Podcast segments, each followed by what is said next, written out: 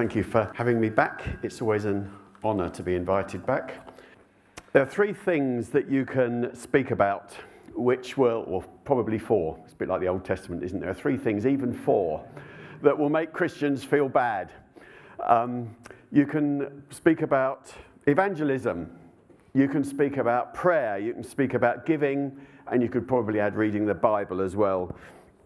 I'm going to speak about one of these, not to make you feel bad, but in a sense, out of my own weakness, trusting that you will find it helpful and encouraging. I became a Christian in 1974 at the age of 17. That's got those of you who are maths people working. I joined a wonderful church in North London that set the tra- trajectory for the rest of my life. And in that church, I was taught get baptized, read your Bible, pray, come to church, give a tenth of your income, and witness to people. But I was never really taught how. Um, and there was a bit of a mystery about prayer because we were in a, it was a real missionary church, the church we were in, and we had these people who, at a prayer meeting, they could pray for half an hour and they would pray all the way around the world. And you'd be standing, sitting there thinking, my goodness, I'll never be able to do that, and I still can't do that.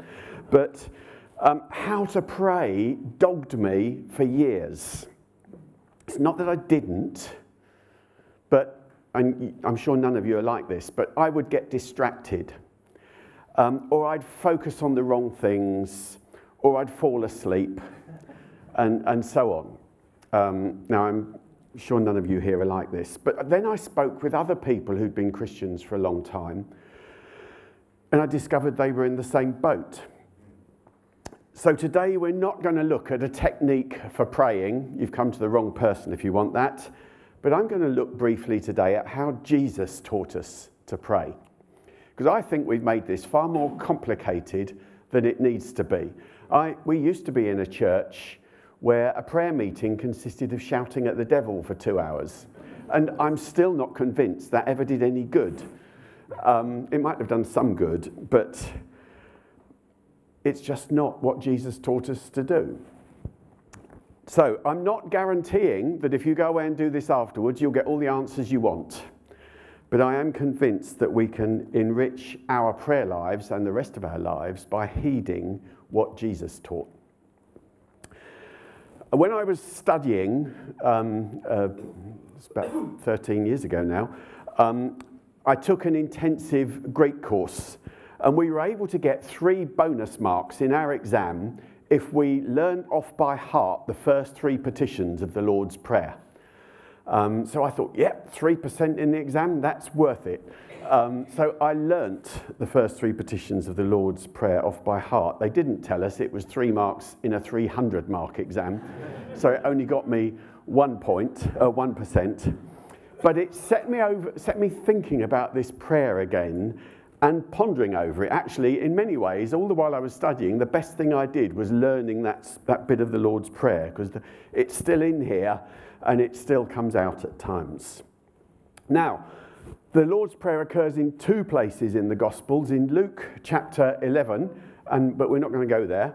Um, and in Matthew chapter 6, which is where I'm going to focus. The Luke 11 version is shorter, more condensed, um, but we're going to look at the Matthew 6 version. So if you'd like to turn to Matthew chapter 6, we're in the Sermon on the Mount, and Jesus leads into a section on, of teaching about not doing outwardly spiritual things to be seen and noticed by others, but to maintain a Godward emphasis. He starts with giving to the needy. He then, in this section we'll be looking at, covers prayer. Then he goes on to talk about fasting. And each of them, just to hang on a hook on your head, when he talks about them, he says, when you, not if you. So, but I'm not going to go there. So, if you've got your Bibles open, we're going to read Matthew 6, verses 5 to 15. Shall I move slight, over slightly um, so that I'm not blocking anybody. Um, this is what Jesus said. He said, When you pray, don't be like the hypocrites, for they love to pray standing in the synagogues and on the street corners to be seen by others or to be seen by people. Truly, I tell you, they have received their reward in full. But when you pray, go into your room, close the door, and pray to your Father who's unseen. Then your Father who sees what is done in secret will reward you. And when you pray, don't keep on babbling like pagans, for they think they'll be heard because of their many words. Don't be like them, for your Father knows what you need before you ask Him. This then is how you should pray. Our Father in heaven, hallowed be your name. Your kingdom come, your will be done on earth as it is in heaven. Give us today our daily bread and forgive us our debts as we've also forgiven our debtors. And lead us not into temptation, but deliver us from the evil one. For if you forgive other people, when they sin against you, your heavenly Father will also forgive you. But if you do not forgive others their sins, your Father will not forgive your sins.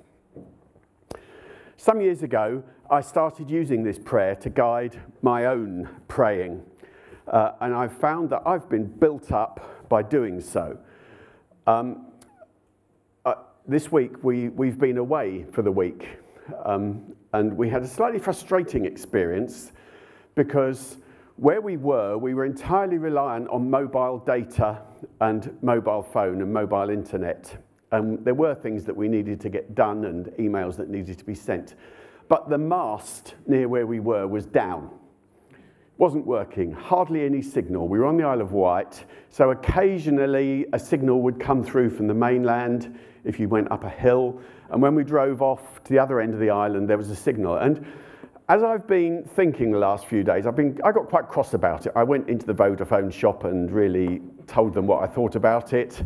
But it struck me that actually it was almost a, a kind of um, metaphor for my prayer life.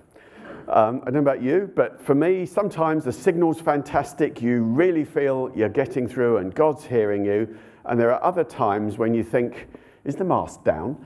Um, and I just, what I've found with the Lord's Prayer is at those times when the signal is faint or the mast is down, um, it's actually a way that helps me to pray and helps me to posture myself well. I'll talk more about that in a moment.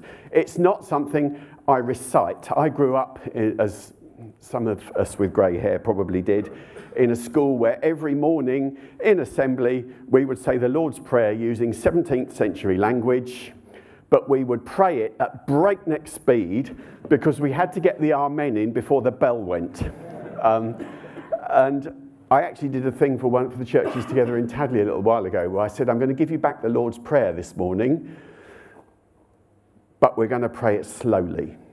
Um, and they could not cope with praying it slowly. People who pray it every day or every week could really struggled with praying it slowly.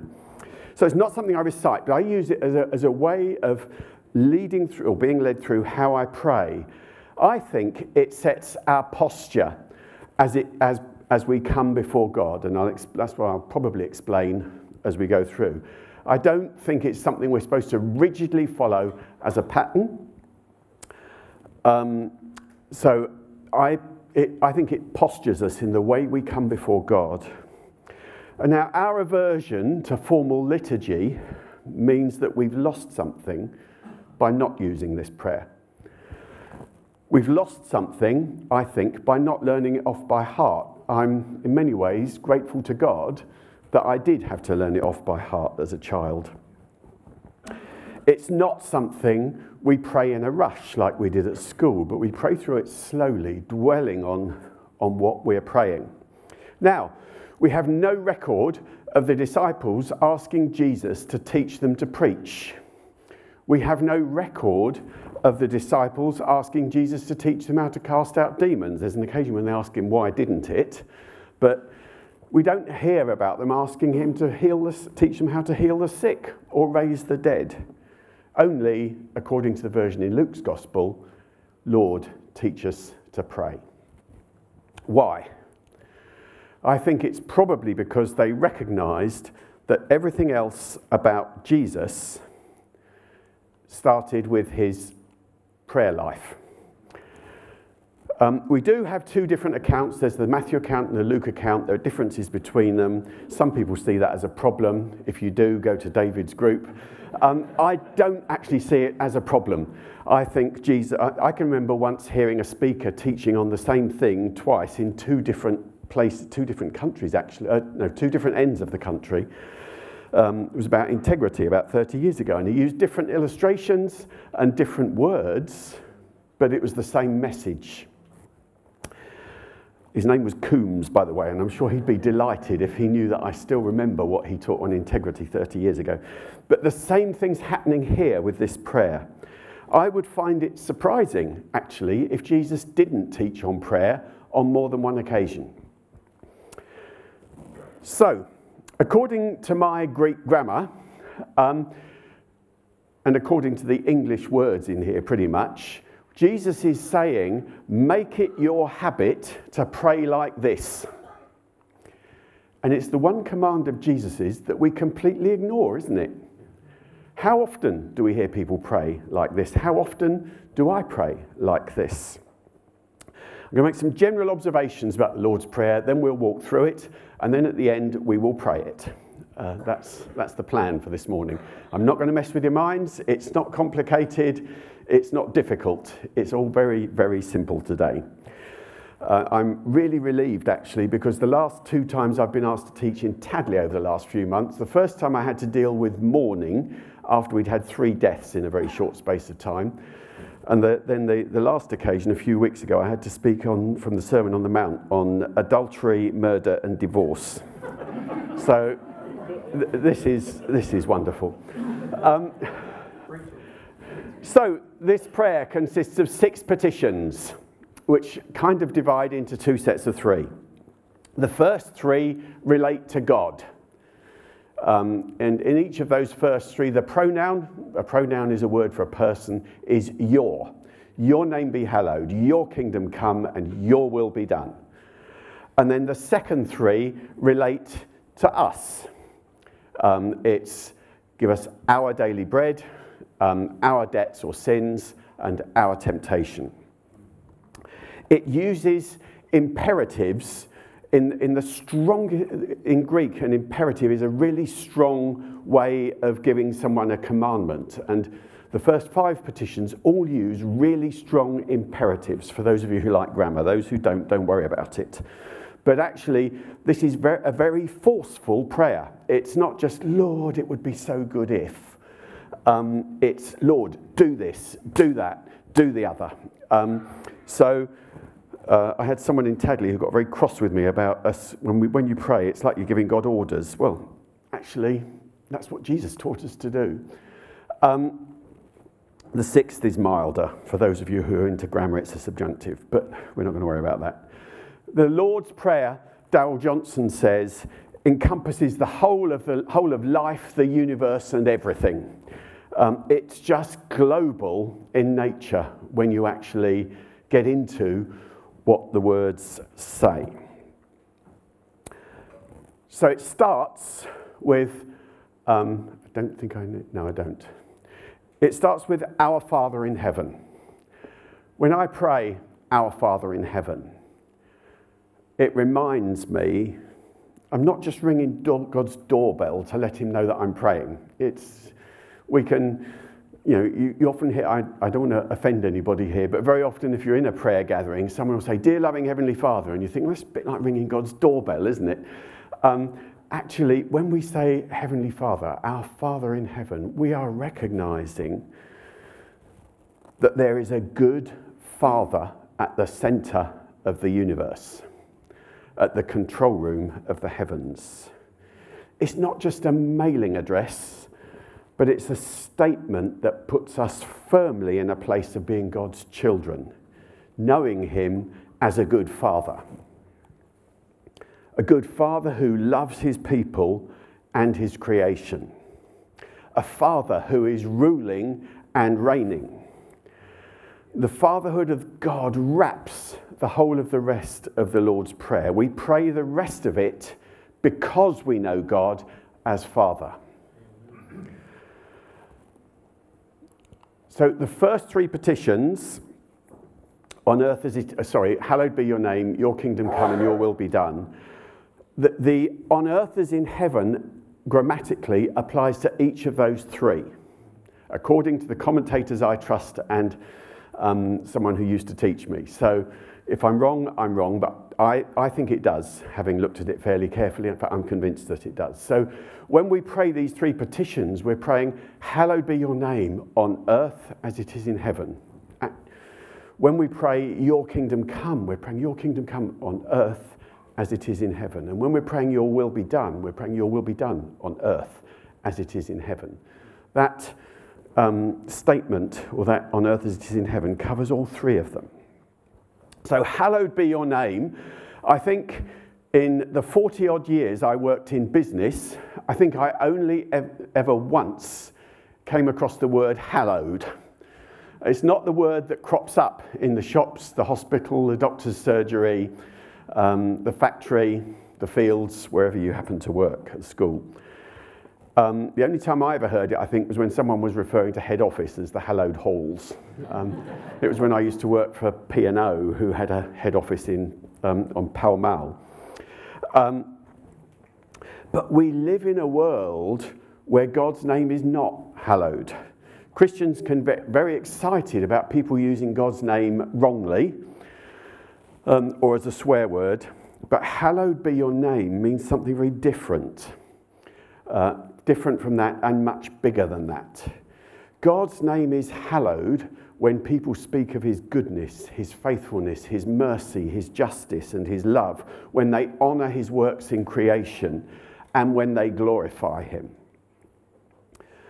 Um, there are two key words in this petition. By petition, I'm just referring to each of these kind of three requests, petitions, requests. Um, We'll start with name and then we'll look at hallowed. We'll just try and pull out a bit more what hallowed actually means. But in the ancient world, name didn't just mean what was written on your birth certificate or what you were. You didn't have a birth certificate, but or what you were called. It meant far more than that. It encompassed everything that you were. Uh, in a world with no credit checks, no databases or phone books or ChurchSuite, your name meant far more than it does today. It's something we've actually lost in our world. Businesses no longer know their customers except as a number on a loyalty card, um, which is very different from when I got sent to the shop as a kid. When I got sent up to the shops as a kid, I didn't dare ask for cigarettes or anything. Why? Because they knew me. Um, they didn't just know my name, but they knew who I was as well and they knew who my father was. And that actually probably kept me on the straight and narrow at times when I was, was younger. But God's name is not just God or I am or the Lord, it's actually all of those, but it encompasses everything that God is. It's his reputation, his character, and who he is. Um, it changes the way by the uh, changes the nature by the way uh, by I can't even speak straight. It changes by the way the nature of praying in Jesus' name. When we say in Jesus' name, which again we can use like the greeting at the end of an email, can't we? Um, but actually, when we pray in Jesus' name, we're coming before the Father and we're saying, and we're praying this because we are in Jesus. When you see us, you see Jesus. Uh, and we are coming on the basis of who you've made us in your Son, Jesus, and who he is. Um, doing something in someone's name is, is far more in the Bible than, than we get nowadays. I mean, I, I used to work as an internal auditor, uh, and I was actually allowed, in the name of our bosses, to do pretty much anything if I felt that something was wrong. Uh, one of the tricks I used to pull was if I was dealing with a very senior manager who was being a bit pompous, the Police and Criminal Evidence Act used to require you to caution someone the moment you knew that, um, or the moment you suspected that a crime had been committed. So if I had a senior manager who wasn't cooperating with me, I used to say to him, Mr. Smith, I have to warn you, You do not have to say anything, but anything you do say will be taken down and may be used in evidence against you. And that used to really rattle them. I used to, I used to love doing that, but um, I probably need to repent of it. But, but name encompasses far more than just uh, something on a birth certificate or a driving license. It encompasses everything about who that person is. So when, when we're saying, Hallowed be your name, we're not just worried about whether people use God's name badly. What we're concerned with is his name, his whole nature, who he is, being hallowed, being honoured, being set apart as holy. I've given away some of the next bit now. So we'll talk about being hallowed. When we it's not a word we come across very often, as I've said. It literally means be holified. That's what the, the word that lies underneath it is be holified. Um, but it's translated in the New Testament, in the other places where it occurs, it's not translated as hallowed, which is a bit strange, really. But it's in 1 John, for instance, where it says, sanctify them in the truth. It's the word that is used as hallowed. Um, uh, and then in 1 Peter, where it talks about setting your, in your heart, set Christ apart as Lord, that set apart is the same word, hallowed or hallow. Um, and in 1 Corinthians 1 2, where he talks to the church in Corinth, to those sanctified in Christ and called to be holy. So, usually in the New Testament, the word that's translated hallowed here means holify, if you like, or make holy or sanctify. So the word hallow, hallowed means set apart, honoured, magnified, exalted, respected. And when I pray, hallowed be your name on earth as it is in heaven, then I'm praying that God's reputation will be honoured, will be respected, will be praised and exalted here as it is in his heavenly kingdom think of the heavenly worship in Revelation 4, verses 8 to 11. That's the kind of picture of how God's name is hallowed in heaven. Uh, and when we pray, Hallowed be your name on earth as in heaven, we're praying for that to happen here. We're praying for the heavenly worship to be happening here. So when we pray it, we're praying for God to be honored there here, just as in his heavenly kingdom. We're not primarily praying that his name won't be used as a swear word any longer. I hate it when people use his name as a swear word, but that's not what this is about. But we are praying that he'll be known, honoured, treated as holy, and praised here as in his heavenly kingdom. There's also the deeper sense that God's name can only be hallowed if it's made known first. So when I pray for it to be hallowed, I am also praying for it to be made known. And when I pray this prayer myself, I use this petition to pray specifically about those situations where the name of the Lord's not hallowed or known. Now, I'm going to go very quickly through the rest. The, your kingdom come on earth as in heaven. The Christian faith is based on the idea that the kingdom of God's ever growing, moving towards a point in history where the rule of God will be visible and real throughout the earth or throughout creation. And when we pray, Your kingdom come on earth as in heaven, that's what we're praying. We're praying for God's rule and reign to be happening here just as it happens in heaven. I'm going to skip this bit. Um, it's not purely otherworldly. We are praying for the joining of God's heavenly kingdom with his earthly kingdom. We're praying for the two to come together. We're not praying for God to get us out of here. Uh, I'm going to skip Tom Wright. Um, so,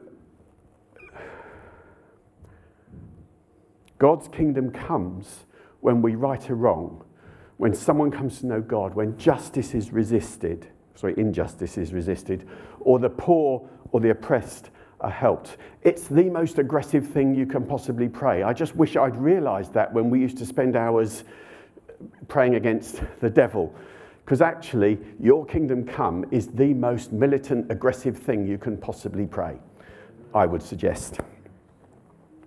It was always God's plan for his kingdom to fill the whole earth. And I'm putting myself in a position where God might well call me to become part of the answer to what I pray. Your will be done on earth as it, sorry, I'm, yeah, I need to click through them. Your, whoops, I've gone too far now. Your will be done on earth as it is in heaven. When we pray for that, we're surrendering ourselves to God's purposes and plans. We're not fatalistically praying, whatever, you know, your will be done, the big cop out in, in prayer sometimes, but we're actively stepping into God's will for those around us and for our own lives. When I pray this one, I consider situations around me and in the world where God's will needs to be done. It should come with a health warning. It is a dangerous thing to pray because, uh, once again, you, you might be the answer to what you're praying. Now, notice we've gone through the first three petitions of the Lord's Prayer, and there has not yet been an opportunity to pray for that new car, new house, lottery win, Caribbean holiday, better job, whatever it might be. It's an effective antidote to prosperity preaching and me centered praying. Give us today our daily bread. Um, there's all sorts of stuff about the translation of this that I'm not going into, but it evokes a previous occasion in Scripture when people got one fed one day at a time, where they got the manna in the Old Testament each morning in the wilderness. In the previous petition, we submitted ourselves to God's will. In this one, we submit ourselves to God's provision. We're acknowledging that God is the one who provides for us. It doesn't say give me, by the way, it says give us. And it only means today, not every day. You're supposed to pray it every day. Jesus has told him to go away and pray this privately. So his use of us suggests he intends us to pray not just for our own provision, but for our brothers and sisters. It can mean food, clothing, shelter, water, employment, health, or whatever. And when I pray it, I'm acknowledging that God is my provider, that I need to come to Him day by day, recognizing that He's my provider and asking Him to sustain me again today. Still no opportunity to pray for the lottery win. Forgive us our debts. Sorry, I've flipped on as we also have forgiven our debtors. There's a difference between Luke and Matthew here. Luke has sins, Matthew has debts. Um, and I'm quite happy to, if you want to talk to me about why there's a difference, I'm quite happy to. But um, the word that would have been used in Aramaic encompassed both debts, obligations, and sins. I was always told that I had to confess my sin before praying for anything. Um, but actually, here, Jesus puts dealing with sin quite a way down the list, doesn't he? Um, you can actually come to God whatever you've done wrong. And you can come to God now, whatever you've done wrong. You don't have to go through any particular process. It will involve dealing with it later, but anyone can come to God whatever they've done wrong. And we are speaking out our dependence when we pray this on God's grace and His forgiveness. As we've also forgiven our debtors, the sting in the tail of that one um, Jesus then says that we are required to forgive our sin, those who sin against us, if we are to know forgiveness. And finally, lead us into temptation, deliver us not from, or don't deliver us, sorry, and do deliver us from the evil one. Um, the translation of this is a bit controversial, but I'm not going to go into it. I'm happy with the way the NIV translates it. I think it does refer to the evil one, not to evil in general, in an abstract sense. And when we're praying this, we're recognizing that God goes before us in everything we do.